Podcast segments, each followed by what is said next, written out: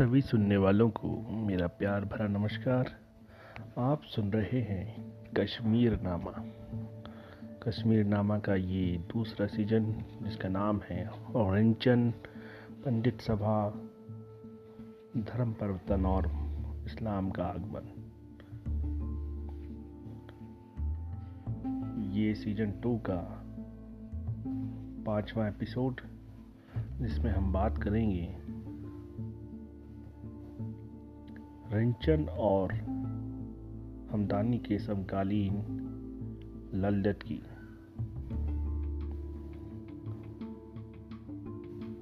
उम्मीद करता हूँ कि आप गौर से सुनेंगे।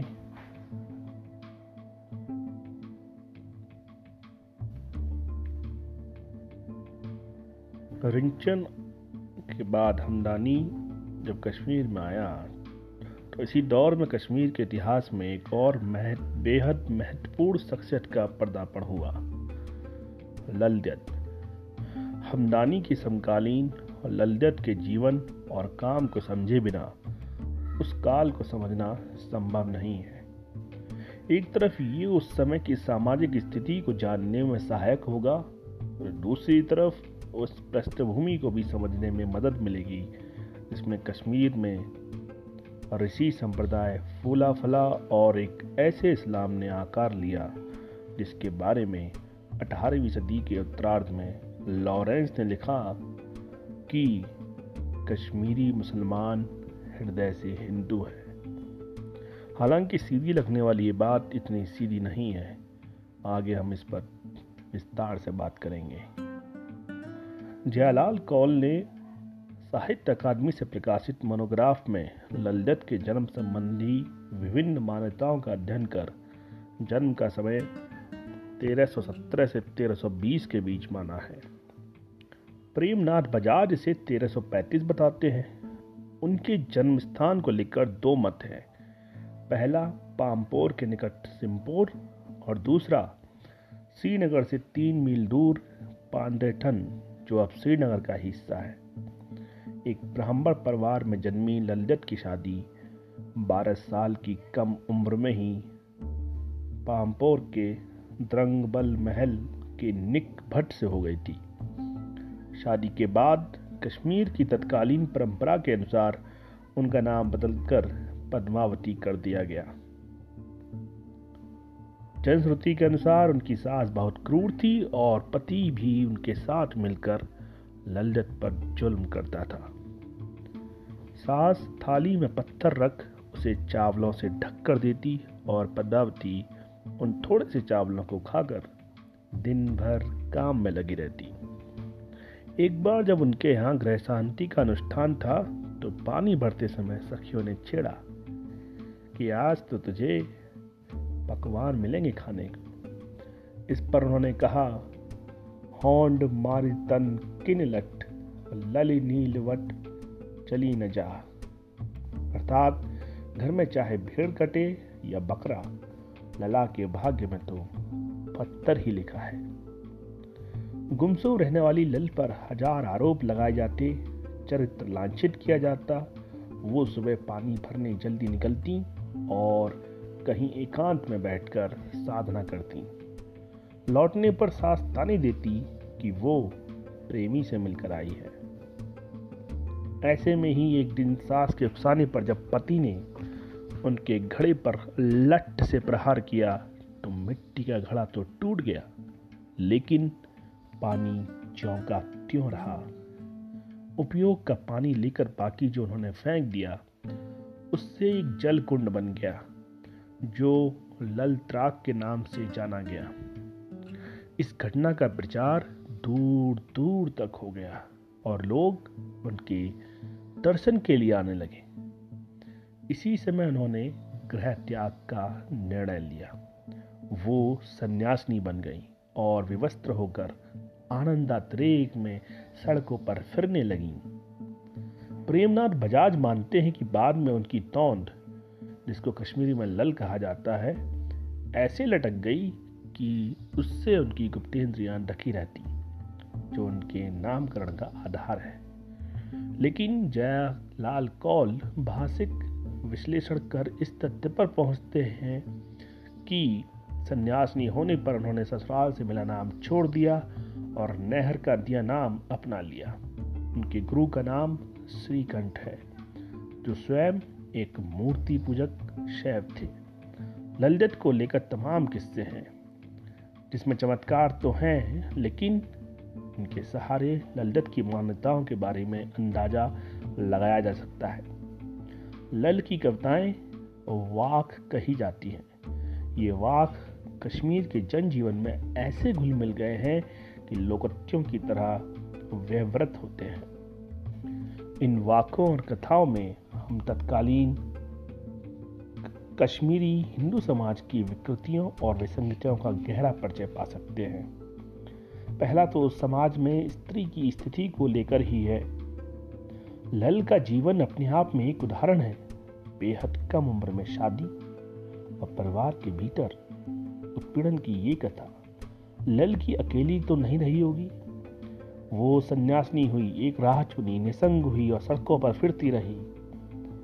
देवी स्त्री सा सम्मान मिला उन्हें, पर उस दौर की हज़ारों दूसरी औरतें तो उत्पीड़न और अपमान की उस नीति के लिए अपशब्द होंगी। मीरा की तरह उनके पास भी मुक्ति की राह ईश्वर ही था, एक प्रेमहीन जीवन।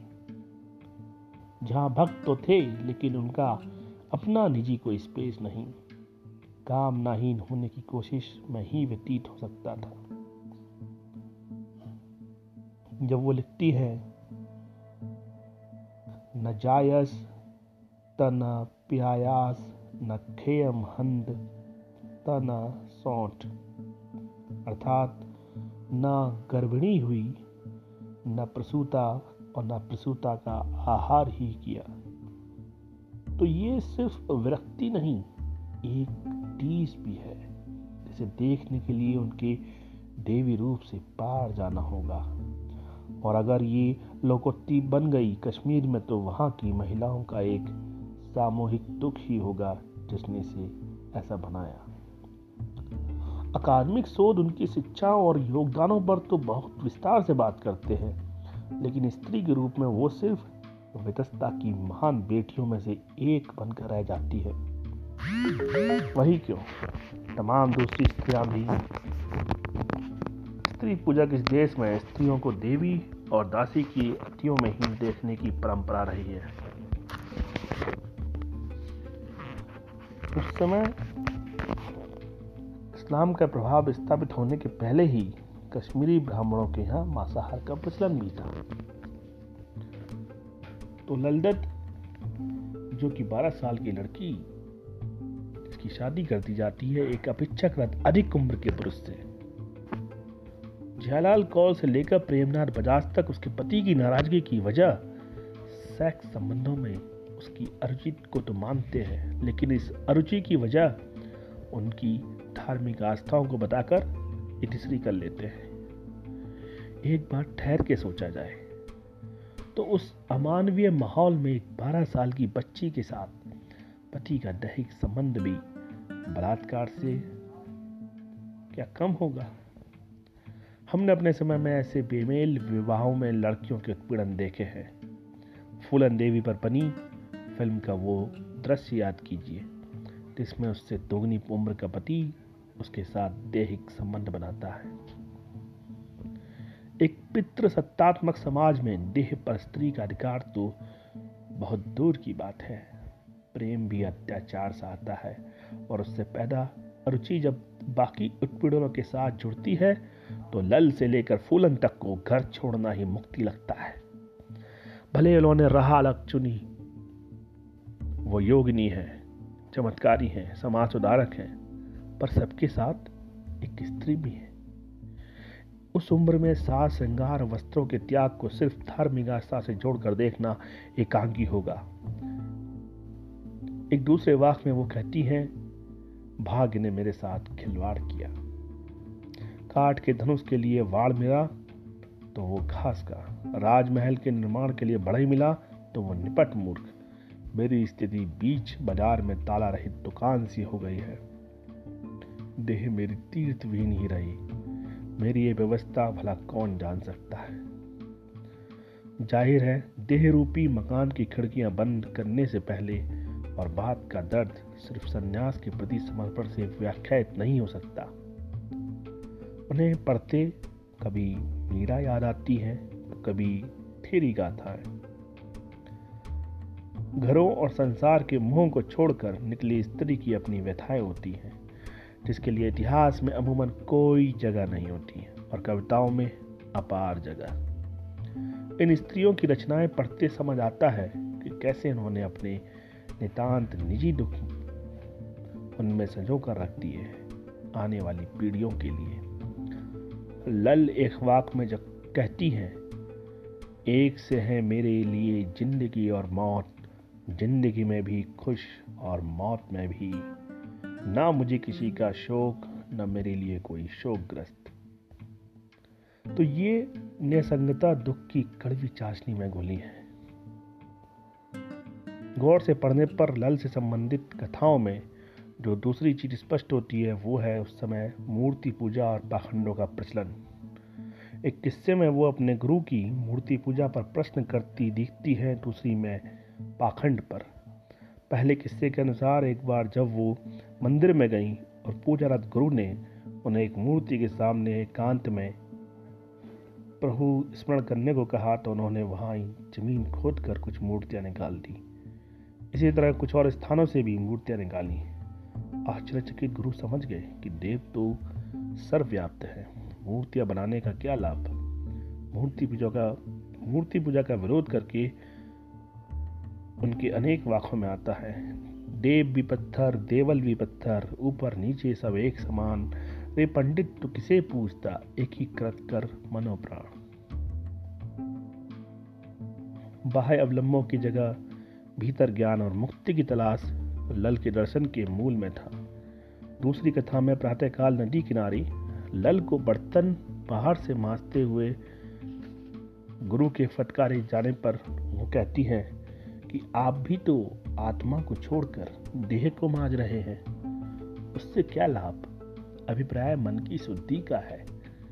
ऐसी तमाम कथाएँ हैं। किवदंतियाँ हैं और वाक हैं जो तत्कालीन समाज में व्याप्त कुरुतियों का पता देती हैं और उनसे ललदत की टकराहट का भी। लल की एक बड़ी खूबी ये थी कि उन्होंने अपनी रचनाएँ संस्कृत की जगह लोक भाषा कश्मीरी में लिखी, जिनकी वजह से आम जन में उसे अपार लोकप्रियता मिली। आप सुन रहे थे कश्मीर नामा। अगले एपिसोड में फिर मिलेंगे। तब तक के लिए नमस्कार। Thank you.